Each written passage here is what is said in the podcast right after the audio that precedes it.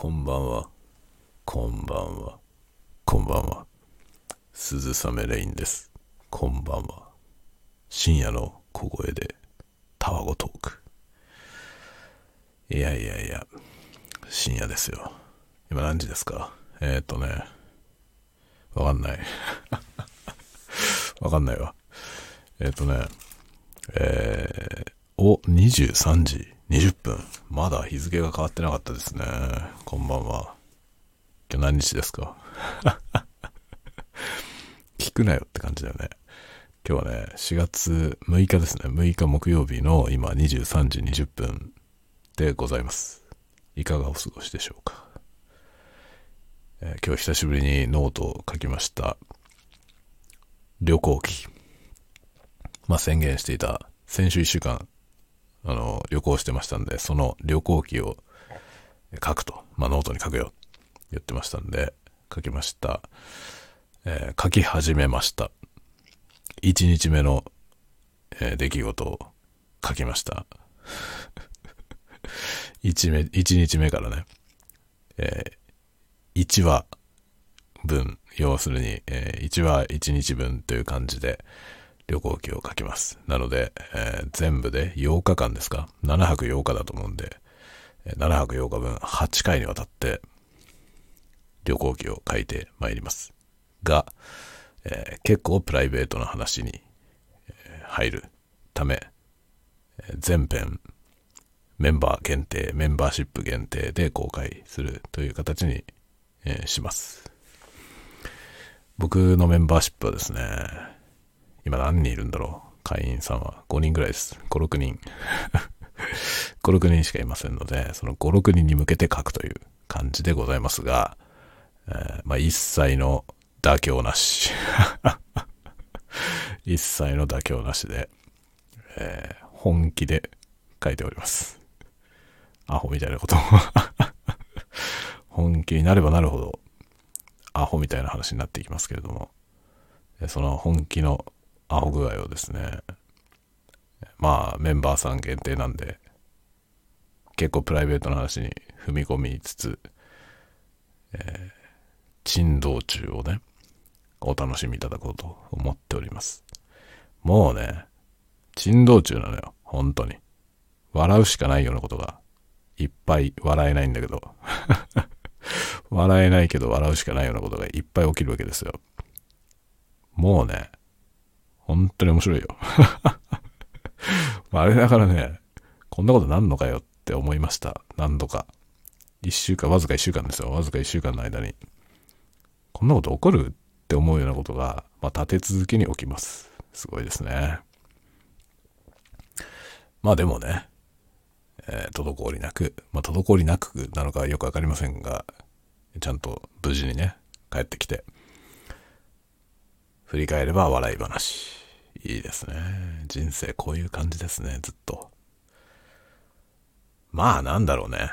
あの、後で笑い話にできればね、勝ちじゃないですか。何事も。それは割とね、あの、僕はそう思っておりますね。だ結構なんだろうね、あの、若い人たちにもね、それを伝えていきたいなと思いますね。まあいろいろあるじゃない。大変なこともね。辛いこともいろいろありますけどね。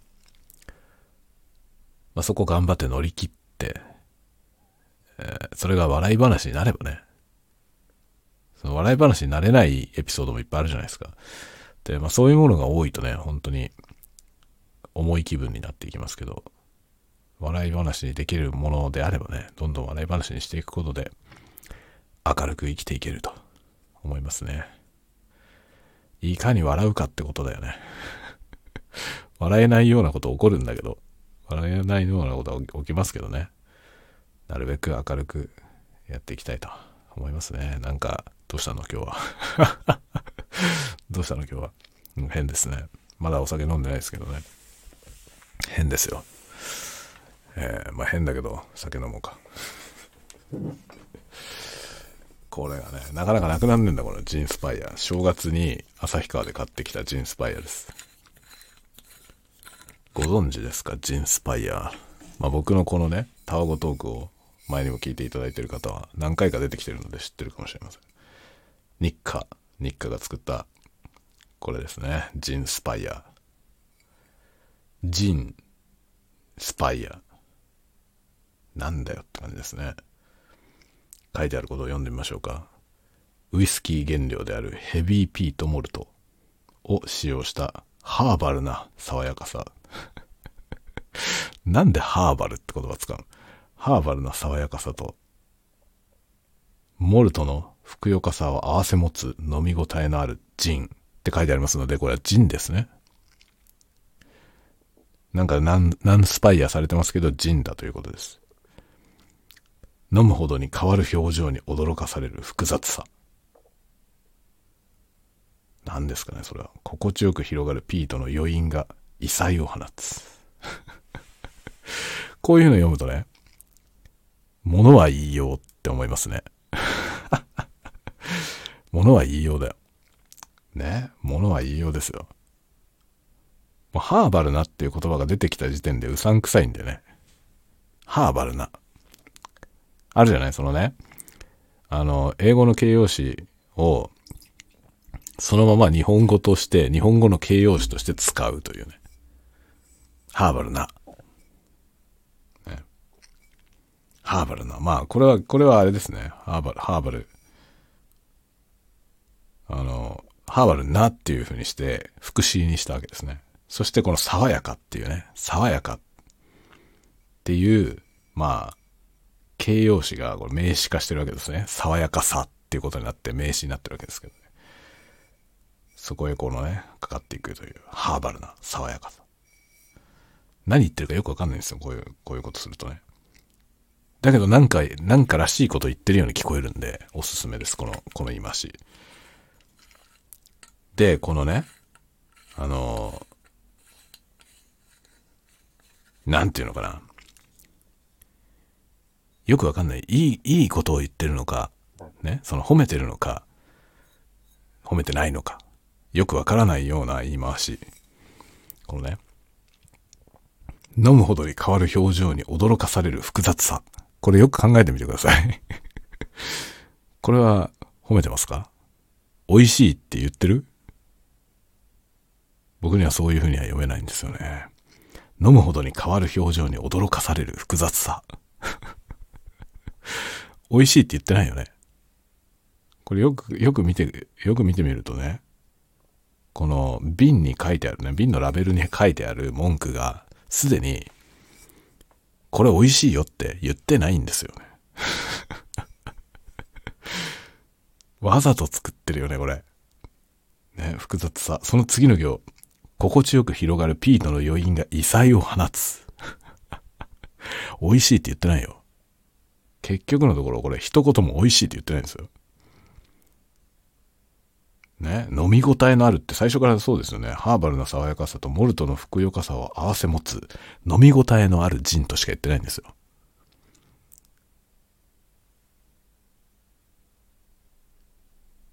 美味しいって言ってないね。よく見たら。一言も美味しいとは言っていませんでした。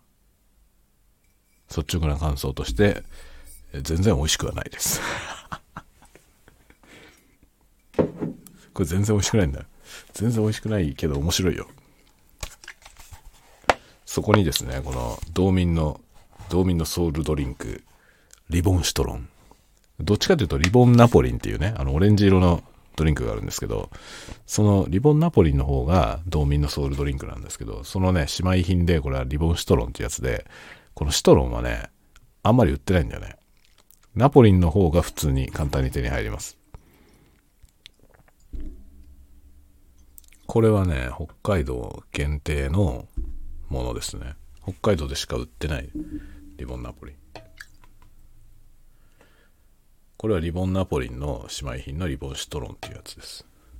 まあ、リボンシトロンは、まあ、言っちゃえばスプライトみたいなものですね。スプライトとか三ツ矢サイダーみたいな。いわゆるサイダー。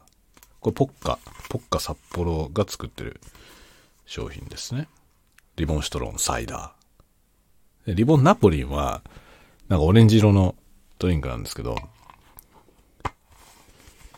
あれはなんか、パプリカかなんかの色素で赤くしてるとかなんかそういうやつですけどね。あれ、あれはなんか北海道ソウルドリンク ですね。このシトロンの方はね、まああんまり売ってないから、そのうん、あんまり一般的じゃないです。で、まあこのシトロンはね、見つけると買って飲んでますね。ええで、これで、このジンスパイを割ると、一番美味しいということが分かりました。僕いろんなのでやってみたけど、一番これがいいね。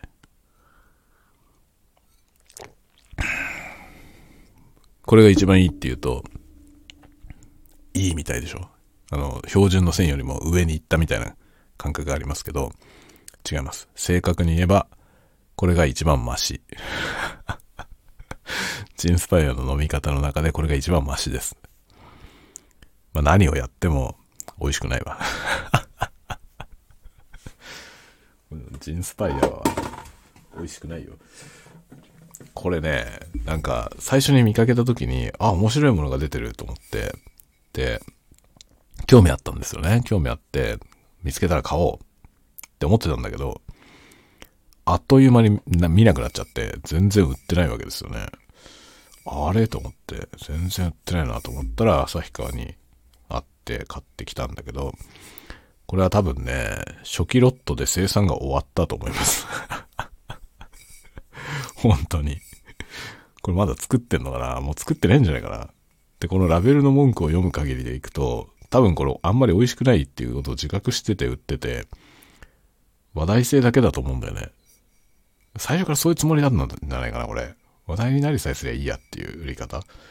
で、そんなにね、このままなんか評判になってロングセールになるようなものじゃないと。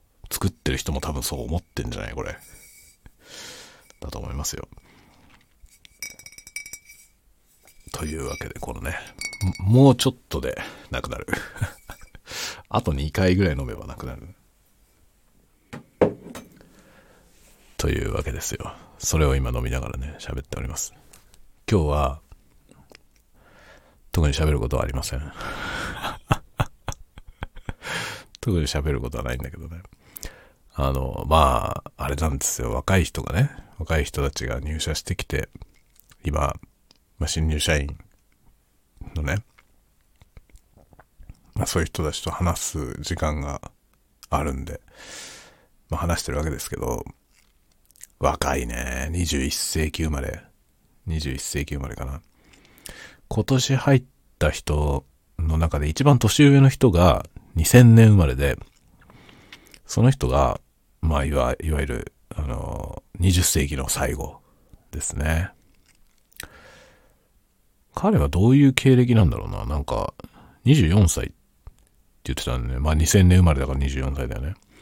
24歳って言ってて、どういう風に入ってきたの ?4 代を卒業してるにしても、もう年がね、ちょっといってるよね。なんか、どういうあれだったかな？忘れました。忘れましたっていうか、僕多分、面接してないから、彼のことはね。だから、うん。どういうあれかわかんないけど、24歳。で、その人が一番年上なんですよ。一番若い人は20歳で、2003年生まれ。もうバリバリ21世紀の人です。すごいね。いや、2003年生まれとか言うとね、もう、下手すると、お父さんお母さんが僕と同い年ぐらいなのよ。そういう感じです。すごいですね。そういう時代になってきましたよ。新入社員のお父さんぐらいの世代です、自分が。自分の息子だったとしてもおかしくない年齢の人が入ってくるという、そういう時代感になってまいりました。まあね、年は取りますよ。そういうことだよね。そう、あ、それでね、今日ちょっと面白い話があったんで、その話をしよう。あのね、年を取るっていうことはさ、まあ僕はあんまり、あんまりね、その年を取るってことに対してあんまりマイナスのイメージを持ってないんですよね。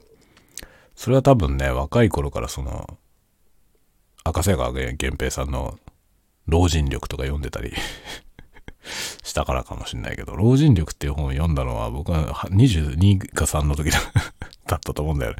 すごい若い時に、まあ、僕若い頃は赤瀬川源平さん、源平さんが大好きだったんで、そのね、まあ、源平さんの著書だからね、老人力。まあ、出たすぐぐらいの時読んだんですよ。で、まあ、まあ、老人力っていう本は、まあ、つまりは何を言ってるかっていうと、まあ、老人になっていくに従っていろんなところがガタガタ来るわけだけど、それをね、その、できてたことができなくなるっていうそのマイナスじゃなくて、できない状態を獲得するっていうプラスの考え方。その、老いるっていうことをプラスに考えていく。今までとは違う状態を獲得していっているというふうに考えて、その老いを楽しんでいこうじゃないかという、そういう本なんですよ。まあ、すごい雑な説明だけどね。雑な説明で言うとそういうことなの。で、その本を割と読んでたし、まあ、僕が好きなその著名人という人たちは、大体がね、その、年齢を重ねることに対して、あまりマイナスのイメージを持ってない人たちなんですよね。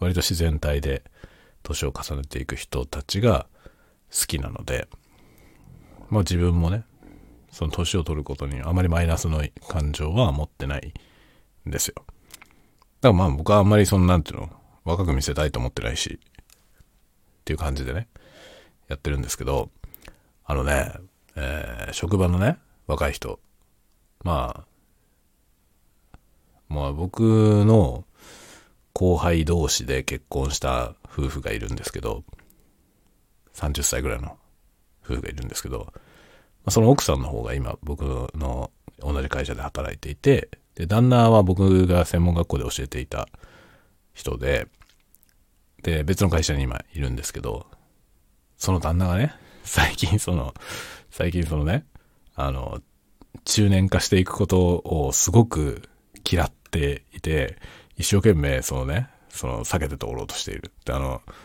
なんていうの、まあ男性はね、割と30代中頃ぐらいから油断していると、だんだん腹が出る。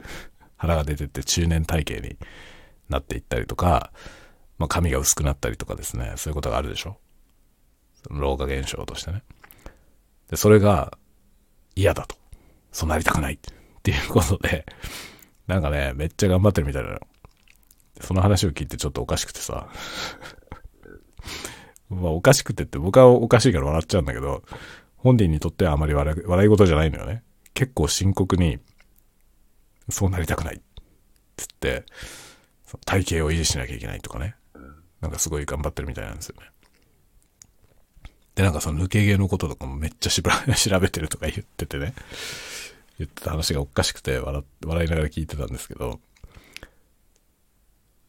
それを聞いてちょっと不思議だなと思ったのが、やっぱりその、なんていうのかな。まだ30くらいなんですよ。僕はまあ今年46だからね。15、6歳若いんですよ、僕より。なんだけど、そういうこと思うんだなと思って。中年体型になりたくないとか。僕ね、変に思わない方がいいんじゃないかなと思うんだよね。抜け毛とかもね。気にしすぎるとさ、それがストレスになって、抜け毛が促進されるような気がするんだよね そんなことないのかな？あんまり気にしない方がいいんじゃないのって思うんだよね。で、あの、年齢より若く見える人っているじゃないですか。男女ともにね。その、なんていうの？あの、年齢を聞いた時に、えー、って、そんなに見えないけど、もっと若く見えますよ、みたいな人っているじゃない。でそういう人を見ていてね、思うのは、みんなね、若く見せようとしてるわけじゃないってことなんだよね。若く見せようとしてるわけじゃなくて、その、なんていうのかな。多分メンタルの部分ですよね。マインドの部分。そういうところが、あの、老いないから、若く見える。じゃないかなと思うんですよ。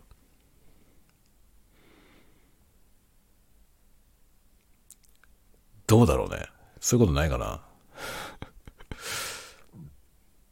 だからなんていうのかな、その抜け毛を気にして、その、例えば植毛したりとかするよりは、なんかもうハゲ始めたらスキンヘッドにしちゃうとかね。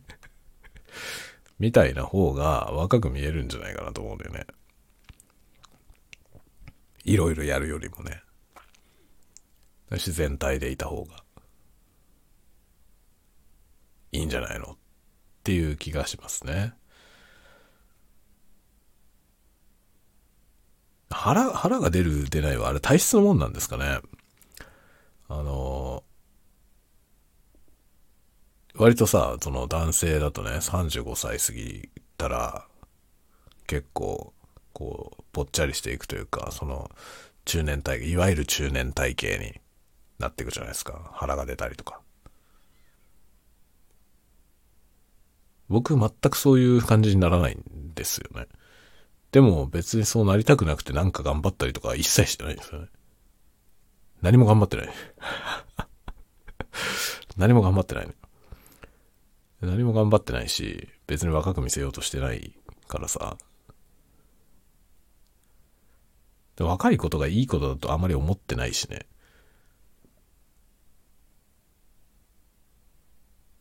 で、確かにでもね、20代ぐらいの時の写真見ると若えなと思いますね、自分の写真。で今はさ、もう白髪、白髪も増えてきたし、かなり白髪増えてきて、あの、最近自撮りしたり写真とか見ると、ああ、めちゃめちゃ白髪増えたなとは思いますね。って思うんだけど、僕はむしろ真っ白になりたいわけよ。真っ白になりたいわけ。で、真っ白も難しいんだよね。なかなかならないですよね、真っ白には。ならないんだけど、なったらいいなと思ってるから、白髪を染めるって発想はないんですよね。で、まあ、そのまま、そのままにしてるけどね。だけど別になんか、それですげえ年取ったねって言われないしね。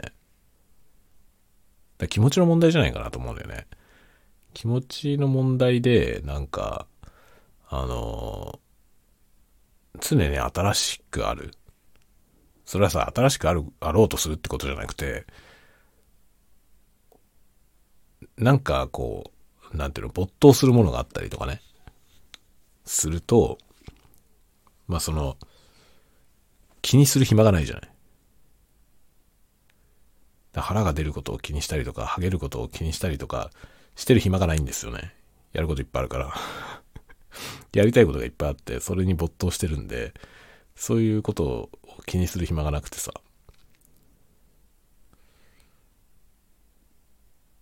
だってね、年はさ、ほっといても取るじゃないで、僕にとっては、そのね、老化して、その、まあ、体型がおかしくなったりとか、まあ、髪が薄くなったりとか、そんなことよりももっと、あのね、死ぬことが嫌だね。年取ったらそのうち死ぬじゃない。それはなんかその、イレギュラーな死に方じゃなくて、まっとうに普通に生きてたらかな、いつか必ず死ぬわけじゃない。で、その、いやおなしにその死が近づいてくるわけですよね、年取って。まあそれは誰しもそうなんですよ。生まれて生きてる限りは絶対死に向かって進んでってるんだけど、それがさ、その、中年を超えてくるとさ、どんどん迫ってくるじゃないですか。そしたらその残ってる時間でできることをね、どんどんやりたいことをやんないと、もったいないでしょそうするとさ、その、腹が出るとかそんなこと気にしてる暇がないのよね。どうでもいいわけよ。鼻なんか別に出れ、出れや出てもいいよ。そんなことを気にしてる暇があったらやりたいことがあるから。って言って、その、他のことに没頭して、やっていることが、なんか結果としてね、結果として、その、若くあるっていうことになってんじゃないかなと思うのよね。だけど全然若くはないですね。あのね、ひどい。老眼がひどい。老眼がひどくて何も見えないのよ。本当に何も見えなくて、スマホの画面が見えないのよね。で僕ス、スマホでツイッターできないんですよ。目が見えないから。やばくない？やばいよね。スマホでツイッターができないぐらい見えないよ。老眼で。メガネ外せば見える。メガネを外すとちゃんと見えます。だから夜寝るときね、僕、YouTube 見ながら寝てるんですけど、メガネ外して YouTube 見てるから、スマホで。外さないと見えねえんだもん。本当にね、本当に老眼はひどい。どんどん見えなくなりますね。で、困るのがね、カメラの、あの、ピントが合ってるかどうかがわかんないの。撮影するときものすごい困るんですよ。で、今回、今回ね、まず先週旅行していて、それで結構困ったんですよ。あのー、そんなもんオートフォーカスすりゃいい、いいじゃないと思うけど、あの、動画で撮るときにね、オートフォーカスだと、フォーカスが動いちゃうから、こう落ち着かない絵になるんですよね。で、フォーカスは絶対固定した方がいい、いいんですよ。で、動画を撮るときは特に。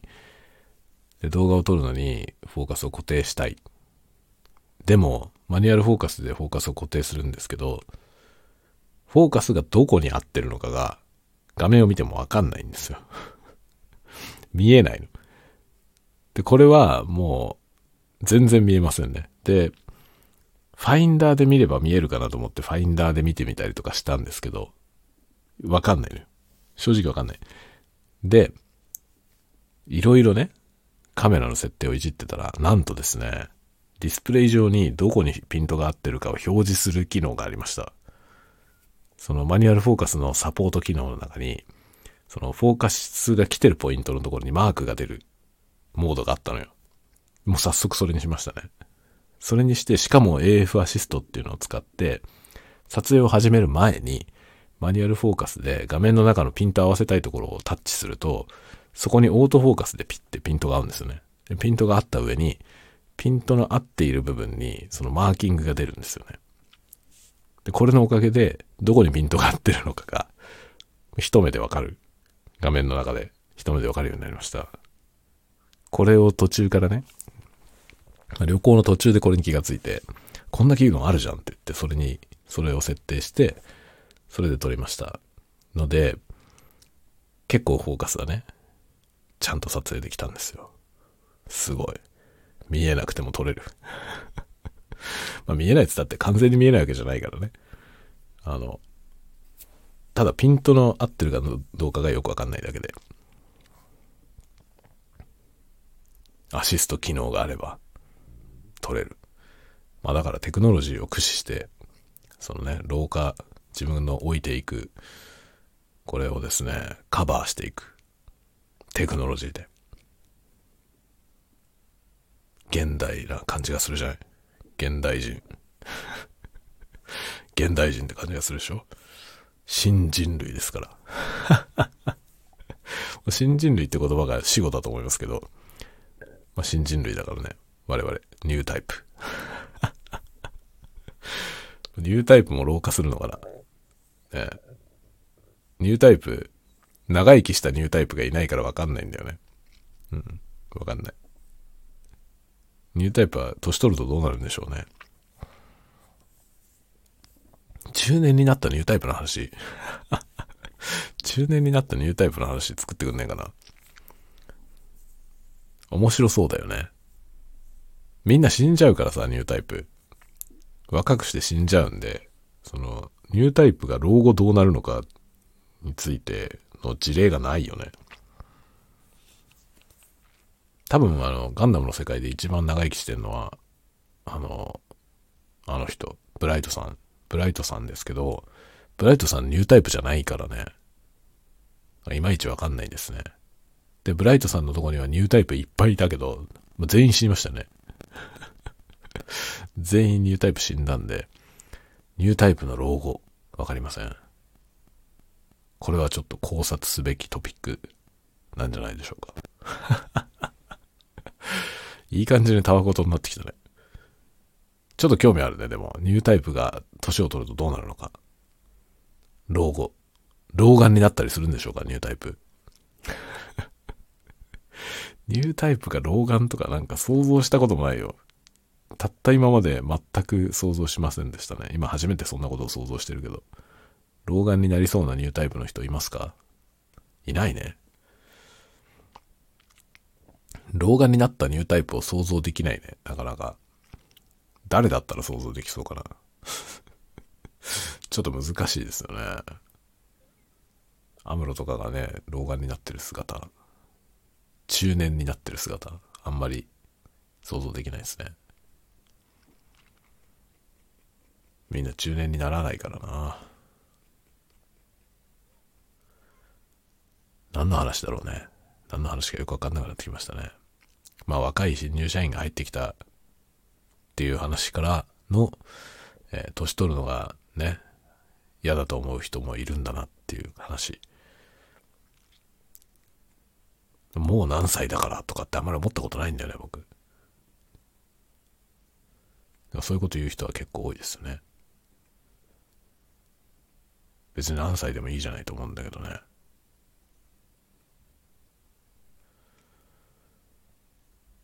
でもまあ、明らかにね、体は衰えていきますね。これが老人力かって。まだ僕老人じゃないけどね、さすがに。老人じゃないけど、でも老人力はすでに獲得しつつありますね。まあそ、そもそもその目が見えなくなってきたからさ。目はほんとポンコツですね。で、ものすごい僕ドキンガンなんですよ。0.02ぐらいしかないのよ。その視力が。から視力検査の時に一番上が見えなくて、その前に出てくださいって言われるね。で、前に出て行って、で、かなり近いところまで 行って、で、やっと見えて、0.0、0.04だったか0.02だったか。それぐらいですね。もうちょっと、その近視が悪化すると、障害者手帳になっちゃうぐらい目が見えないの。でも僕、それを、その状態でも矯正してね、そのメガネで矯正すると、矯正視力で1.2とか。すごいよね。メガネってすげえなと思うんだけど、そのほとんど見えない状態、0.02とかなんですよ。だから、生活に支障があるどころじゃないんですけど、それがメガネの矯正力で1.2になるんですよね。で、もう長らくこの状態なのよ。僕17歳から視力変わってないから。17歳の時にこの視力になって、それ以来ずっと変わんないんですよ。で、メガネで強制視力で1.2。で、強制視力1.2になるんで車が運転できるんですよね。ただ、ここに老眼が、老眼が入ってきました。不思議なことに老眼が入っていても1.2見えるんだよ。1.2はいささかも衰えないんですよ。だけど、近くが見えないのよ。スマホが見えないんです。面白いですよね。老眼っていう現象は面白いよね。でこの老眼っていう状態は近視、僕はね、すごいもうドキンガンですけど、そのドキンガンぐらい目が悪い人でも、これは新しいスキルなんですよ。新しいアビリティなんです。何？何の音？ちょっと何の音か分かりませんけども、足元で多分ペットボトルが倒れた音でしたね。ねだから老眼、老眼をまず獲得したんだよ。すごいですよね。老眼という現象は新しい。僕が今まで生きてきて、あの、40を過ぎるまで体験したことがない能力です。見えない。そして、そのね、スマホを見て見えないから遠ざける。ああ、昔見たことある。こういうことしてるおじさん。新聞とかをね、見ようとして、見えなくてこう新聞から顔を遠ざけて、新聞読んでるおじさん、見たことあります。これだって思いますよね。獲得しましたよ。老人力。まあね、老眼。老眼が一番すごいですね。今来てるものの中では。で、耳の衰えはわかんないです。わかんないけど多分ね、あの、聞こえてる音の、その過聴範囲がね、減ってると思います。昔ほど多分、あの、高周波が聞こえてないだろうな。これはなんかもう物理的にどんどんね、衰えるっていう話を昔読んだことがありますね。だから僕は多分ね、耳もう聞こえなくなってきてると思う。ただし、その、必要十分な聴力が残っていて、その聞こえない音域は多分増えてきてるんですけど、一般的にまあ音楽を聴いてそれを財布したりっていう能力は全然いささかも衰えないですね。過聴範囲の中でね、その過聴範囲が狭まっているけど、その、まあ、楽曲で使われているそのね、音階の音が聞こえないほどの低いところじゃないんですよ。聞こえなくなってるものはその倍音の部分。でも倍音が聞こえないってことは、音色は違って聞こえてるはずですね。自分では自覚症状ないんだけど、だけど、明らかにその高周波聞こえなくなってきてるので、あの、例えばピアノの録音とかの音がね、昔聞いていた音と今聞いてる音は多分違うんですよ。違うけど、それはわかんないですね。記憶の方もだんだん変化しちゃうから。だからピアノの音として耳に入ってる音が、若い時に聞いてた音と違うかどうかは、ちょっと自分ではわかんないですね。わかんないけど違うはず。高周波は明らかに聞こえてない。聞こえてないですね。ということはこの状態で僕がいろいろ音作りをやってもですね、あの、若い人が聞いたら、えらいキンキンした音に聞こえるかもしれませんね。僕はそのキンキン成分が、あの、多分、こうなんていうの、ある程度削り取られた状態で耳に入ってきてるというか、それは聞いてるので、僕が心地よい状態で音作りをすると、多分ハイが多い、トレブリーな音に ものすごいトレブリーな音になってる可能性はありますよね。困ったね。耳はもう多分だいぶ衰えてると思う。いろんなものが衰えていくんですね。まあ、筋肉もね、筋肉はもともとないけどね、僕は。もともとないんだけど、さらに衰えてる。あとね、あれですね。あの、僕はね、身長も体重も変わんないんですよ。身長も体重もほとんど変わってないんですよね。17歳から。視力も変わんないけど。ほとんど僕は17歳で完成して、それから30年間、全然変わってません、体型が。だけど変わったことが一つあるんですよ。身長も体重も変わってないということは BMI とかも変わってないんですよね。だけど、体脂肪率が変わりました。これは劇的に変わってるんですよ、実は。体脂肪率はですね、僕は20代の時は8%だったんですよ。一郎と同じ。一郎と同じで、まあ一郎はもちろん、あの、もっとずっと体重があって体脂肪 8%, なんで、あれは磨き上げた8%ですけど、僕はただに痩せ、痩せてるだけ。ただ、ただ単に、もうガリガリなんですよね。で、体脂肪8%だったんですよ。身長も体重も一切変わんないで、体脂肪が8%から36%になりました。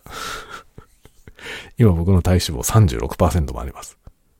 身長と体重変わんないんですよ。BMI も変わってないのに、体脂肪率が4倍。すごいよね。二十歳ぐらいの時と、今ね、まあ、25年ぐらい経ってるわけですけど、四半世紀経って、身長も体重も変化しないのに体脂肪だけ4倍になりました。何が脂肪になったんですか、これ。どっから来たのこの脂肪。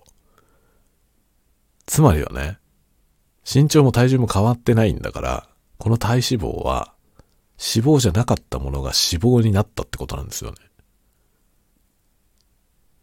もしくは脂肪が増えた分、何か別のものが減ったということですね。多分筋肉量。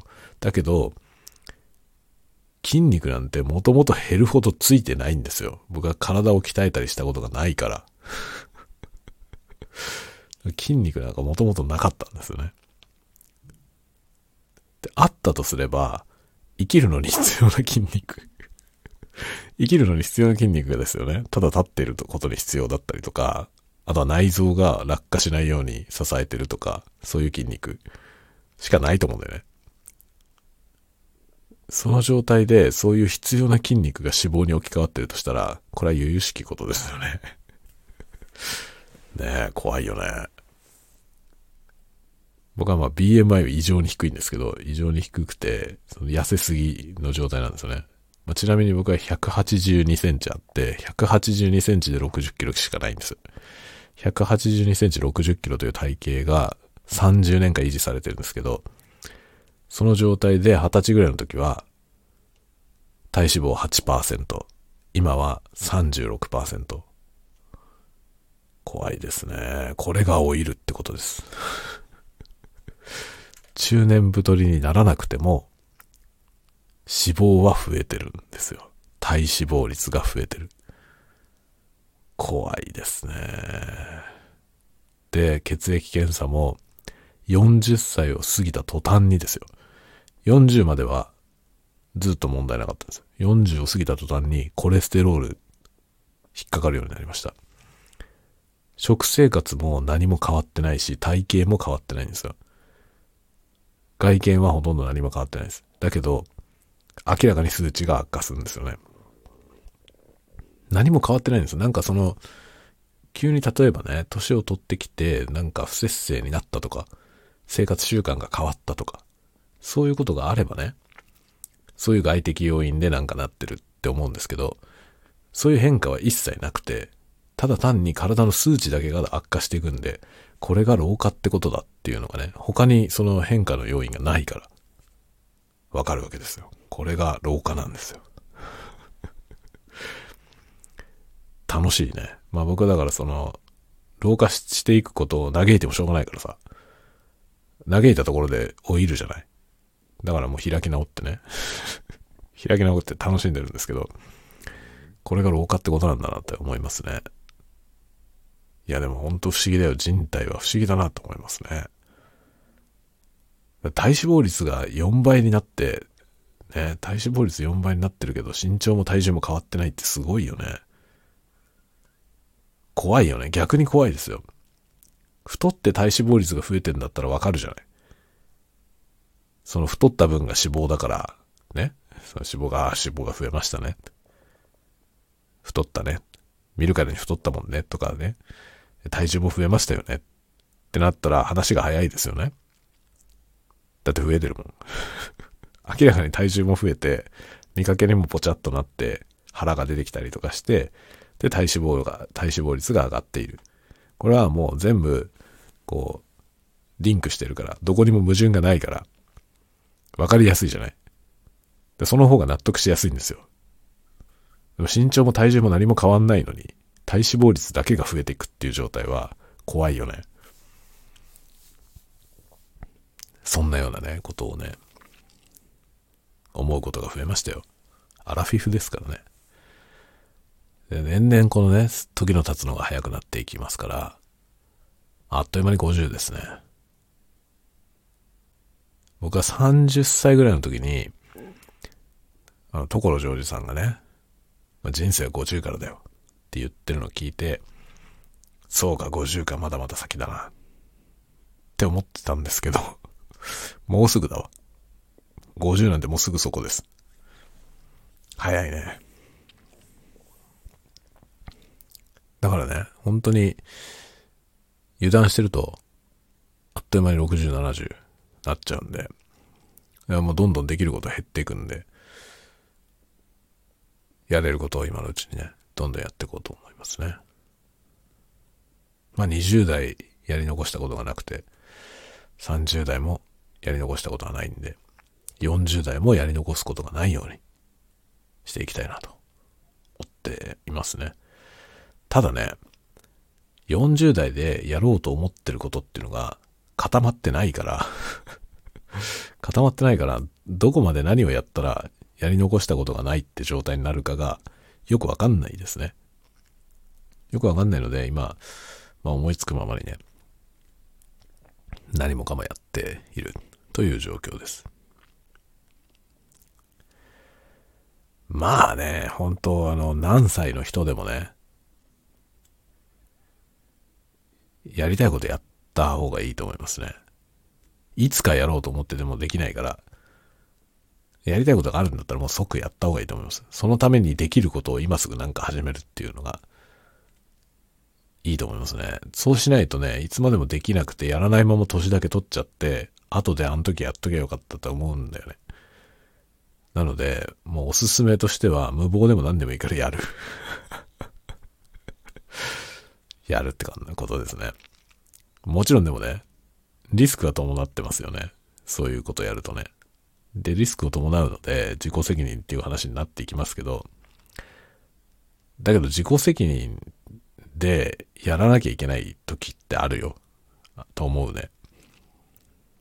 まあ何でもかんでも自己責任のことが今増えすぎて、その、なんていうのかな、その自己責任ってことをさ、他人が押し付けてくるじゃない。それは良くないと思うんですよね。その自己責任っていう言葉をね、その責任を押し付ける側が言っちゃダメだと思うんですけど、その自分側としてはね、自分側としては自己責任、自己の責任において、なんか、踏み出さなきゃいけない時っていうのは、あると思うんですよね。あると思うっていうか、何がしかやりたいことがあるんであれば、もう自己責任で踏み出した方がいいと思いますね。そうしないといつまでもできないから。で、できないうちに年取っちゃって本当にできなくなる。のでね、もうなんかやりたいと思ってることはどんどんやるっていうのがいいと思いますね。いつ何時どうなるかわかんないから。それが多分後悔のない人生を生きるコツ。コツですかね。あとはね、後悔はしない。これも若い人にね、よく、前にも話したと思うけど、言ってるんですけど、後悔はしないで反省しろっていう話をね、いつもするんですよ、若い人に。失敗をしてもいい。失敗をしてもいいから、とにかく挑めと。そして、なんか、あの、思惑と違うことになったりとか、した時にね、後悔をすんなと。反省をしろと。反省して、何が良くなかったのか。どうすればよかったのか。それを反省して、次にね、次に何か挑むときに、よし、そこを頑張るぞと。ってやればいいと。っていうことをよくね、言ってます。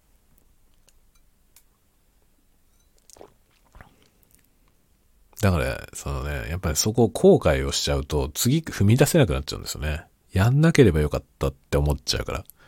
やらなければよかったって思うのはダメなんですよ。その、やった結果ひどいことになったとしても、それはね、やってよかったんですよね。ひどいことになったんだよ。ひどいことになって、やめときゃよかったと思うんだけど、思うんだけど、やめとけばよかったって思っちゃうと、それはもう後悔で、その、すでにやったことを否定になっちゃうんですね。で、その、すでにやったことを否定してしまうと、次もう何もできなくなっちゃうから、まあ、ポイントとしては、その、やったことは否定しない。だけど反省するってことですね。あの判断は間違っていた。そのジャッジは大事大事だと思うんですよ。その間違った判断をして結果ひどいことになったら、それを後悔するんじゃなくて、それは間違っていたということを自分で認める。そこは大事だと思うんですよね。そこは大事だけど、それに気づくことができたというプラスに持っていく。もう強引に持っていくっていうことですね。僕は割となんか結構自分でそれを意識してやっていて、まあそれを他人にもね、あの、若い人に特に伝えてるんですけど、そういう意識でやっていくと、まあ年取っても踏み出せる。踏み出した結果失敗したとしてもそれが何かの糧になるだろうと思うからね。だから踏み出せるわけですよね。なんかね、この年になってくると、ほんとね、あの、一番必要なものは、その踏み出す勇気 だと思うんですよ。で、その踏み出す勇気っていうのが、まあ、僕の場合は、若い時からいろんな無茶苦茶なことにどんどん踏み出していって、まあひどいことになったりもしてるんですけど、それでやってきてる経験値っていうものが、すごくね、後ろ盾になってると思うんですよね。だから40、もう40半ばだけど、全く今までやったことないようなことに挑戦したりってことにあまり抵抗がないですね。で、それはね、ものすごい自信家みたいに思われることもあるんですけど、そうじゃないのよ。成功すると思ってるからできるんじゃないんですよ。失敗しても死にはしねえと思ってるんだよね だからその挑む時にこれで俺は成功するっていう自信があるわけじゃないんですよね。この話も結構するんだけど、そのね、自信を持つ、自信を持つにはどうしたらいいかっていうことをよく聞かれるんですけど、あのね、自信を持つにはどうしたらいいかってことがわからない人って、大抵自信っていうものを間違ってるのよね。その、自信っていうのは、俺すげえって思ってるものが自信だと思ってるんですよね。で、俺すげえっていう状態にどうやったらなれるのかっていうことを聞いてるんですね。その自信を持てるにはどうしたらいいんですかっていうことを聞いてくる人は、大体その自分すげえって思うことが自信だと思ってるから、そういう状態になるにはどうすればいいのかということを質問してくるんだけど、それはそもそも自信ってそういうもんじゃないんだよってことなんだよね。俺すげえって思うことじゃなくて、俺は失敗してもなんとかなるっていう自信なんですよね。だから、俺すげえから自信持って行動できるんじゃないんですよ。そうじゃなくて、ひでえことになっても、ひでえことになっても乗り乗り越えられるっていう自信を持ってるから踏み出せるってことなんですよね。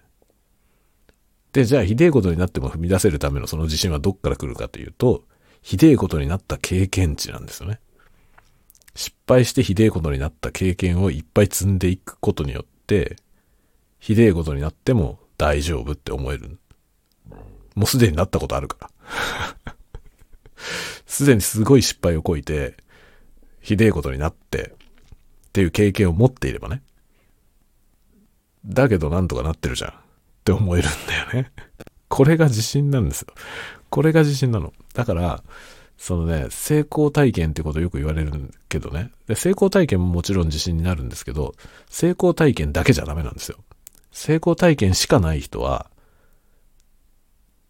結構意外と踏み出せない。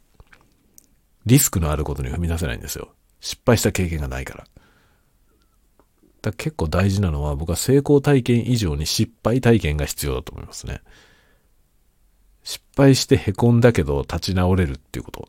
その立ち直って次また挑戦することができたっていう、その経験値がすごい大事だと思いますね。それはなんか僕成功体験以上に大事なんじゃないかと思う。成功体験以上に失敗したけど死ななかった体験。まあ大抵の失敗は失敗してもあんまり死なないからね。死ぬような失敗ももちろんありますけどね。ありますけど、まあ大抵のことは死にはしないんで、その、まあでも死にはしねえよ。極端だけどね。死にはしねえっていうのは極端な言い草ですけど、だけど極端に言うとそういうことなのよね。その最終的究極的にそういうふうに思えるっていうことが、なんかちょっと無茶かなって思うところに挑める自信になっていくと思いますね。それがね、なんか自信っていうものの正体はそれじゃないかと思う。まあ、自信ってだから自分すげえって思うことが自信じゃない。そうじゃなくて、すごくない自分でも大丈夫っていう自信ですよね。こっちの自信の方が強いのよ。成功体験で俺すげえって思ってる人の自信は実は、その、思惑通りにいかない失敗体験一つで折れちゃったりする。けど、失敗体験に裏付けられてる自信はすげえ強いですね。成功しなくても大丈夫って思ってるから、そこはかなり強いですね。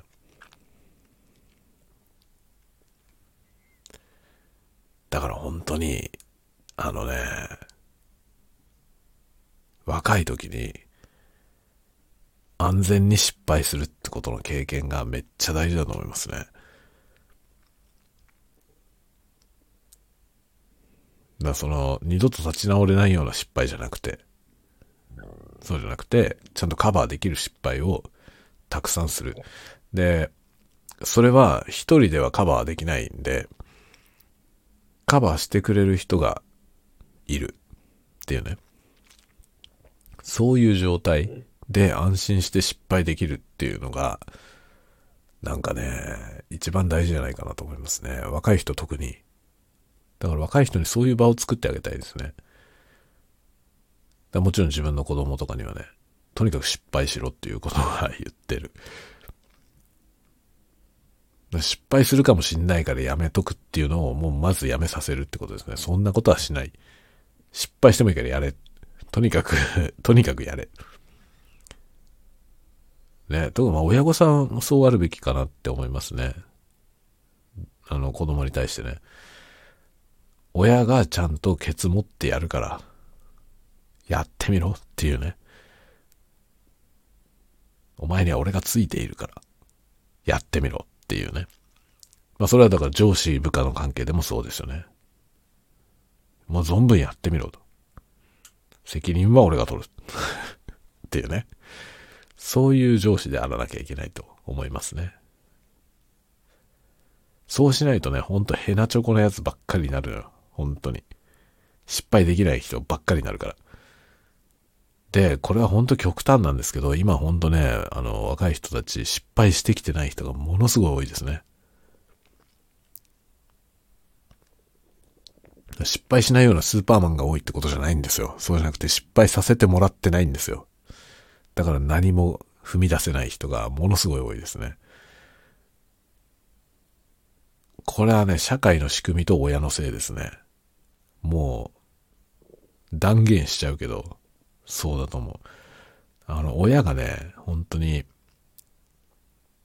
子供が転ばないように、転ばないように、転ばないようにするから、失敗しないように失敗しないように、そんなことしたら失敗するよって、やる前に言うでしょ。それが全、絶対ダメです。それを本当にやめた方がいいと思う、僕は。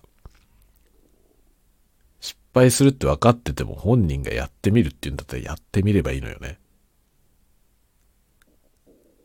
ダメだと思うぞって思いながらね、そのやり方じゃうまくいかないと思うぞって思いながら、やらせる。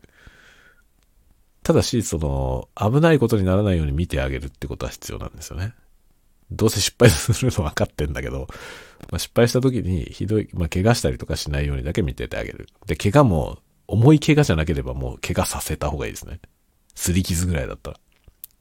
だから言わんこっちゃないっていう状態をやらせる。あれ、そういうことのの積み重ねによってね、成長するじゃない。だからあんまりね、なんかその失敗しないように、転ばないように、怪我しないようにって親がやりすぎない方がいいですね。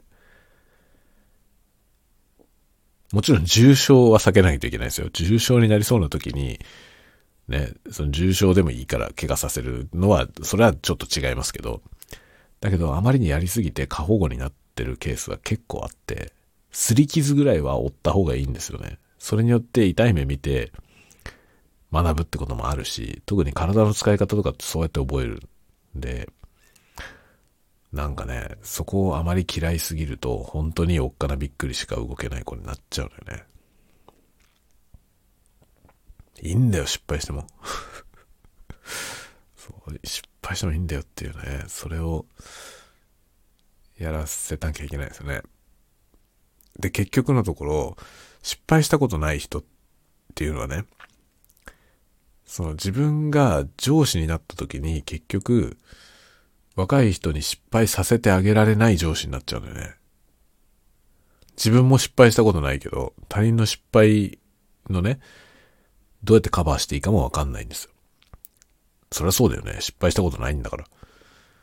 だから本当終わるんですよね。そういう人が上司だとどうしようもなくなるからね。もう失敗してもいいからやってみろって言えないじゃない、その、そういう人はね。だから本当ダメなんですよ。とにかく失敗した方がいい。失敗をしまくって 自分のことを正当化するわけじゃないけどさ。僕は失敗ばっかりの人生だからね。あの、それを正当化するわけじゃないけど、失敗体験っていうものは自信につながるっていう、意外と逆にですよ。成功体験が自信につながるっていうのはね、わかりやすいじゃないですか。だから成功体験ってことをみんな言うし、そこを大事にするのはわかるんですけど、もっと大事なのは失敗体験なんだよね。失敗しても大丈夫だったっていう経験こそが、こう踏み出す勇気をくれるからね。だってダメ元でできるようになりますからね。まあいいじゃん、ダメ元でやってみれば。っていうのは、だダメ元っていう言葉は雑な感じしますけど、こうダメ元で何ができる人っていうのは、ダメだった経験がある人なんですよ。やってみてダメなことになって、ああっていうことを体験してるから、ダメ元ができるんですよね。まあ、別に死にやしねえからやってみたらって。だから人に対してもそうやって言えるし、で、そいつが失敗した時にカバーしてあげられるわけですよね。まあ、ダメだったね、残念だねって言ってケアしてあげることができる。っていうね。それはやっぱり自分にダメだった経験があってダメだったけど大丈夫だった。その後またね、次のチャレンジにつなげていくことができた。だから大丈夫だよっていうね。その裏付け、大きいよね。っていうね。何の話で なんでこんな話してるのかよくわかんないけどね。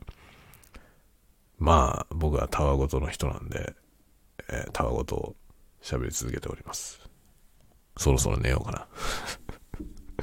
まあ、そろそろ寝ようかなと思いますけど、まあ今年もね、あの、若い人たち入ってきたんで、まあ、存分に失敗しろと言っていこうかなと思ってます。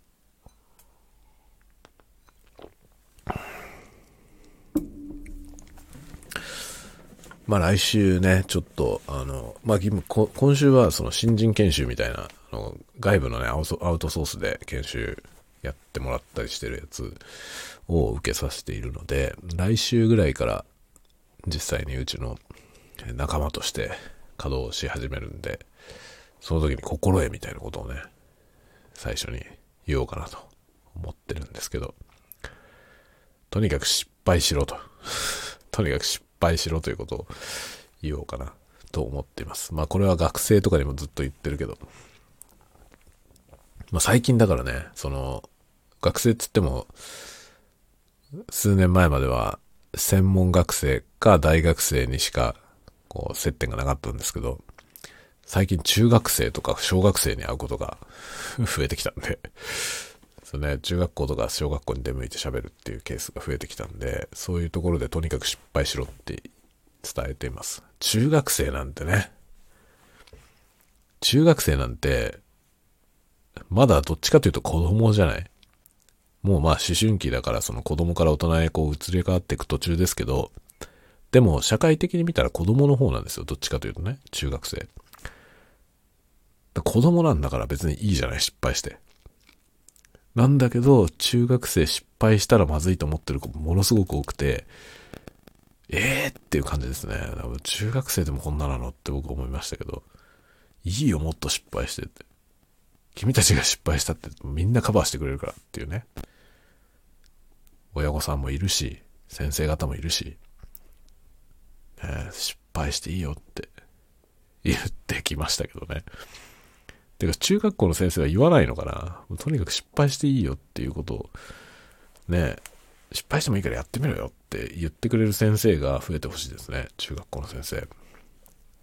中学生ぐらいでその失敗体験をしておかないと本当に、本当にその先どうすんだよっていう感じのことになるからね。僕なんか20、20代がもうめちゃくちゃ。だからね。めちゃくちゃでしたからね。自分の思うままに行動して、自己責任だよね、本当に。自己責任でいろんなことがあって、ひどいことがあって。いっぱいいろんなことありました、本当に20代。いろんな修羅場もあったし、めちゃくちゃでしたけどね。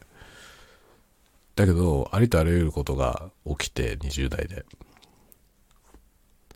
それも全て自信につながったと思いますね。プラスもマイナスもね。まあ、どっちかというとマイナスのことの方が多いけど、それが自信にはなったかなと思いますね。この辺の話はね、面白いんで、また機会を改めてしようかな。じゃあ今日はこの辺で終わりにしようと思うよ。また次のたわごとで 次のたわごと。たわごとしか言ってないからね。また次のたわごとを楽しみにしていてください。ノートの方も、まあ、興味ある人はぜひメンバーに参加してください。別にメンバーシップ、僕のこと全然知らないとか、面識がないとか、全然構いません。メンバーに参加してくれたらもうマブダチ。マブダチな感覚で、まあ、プライベートのことも書いていくような記事を載せてるんで、あの、お気軽に参加してください。もうマブダチになりますから。というわけで、また次のタワゴトークでお会いしましょう。またね。おやすみ。おやすみ。おやすみ。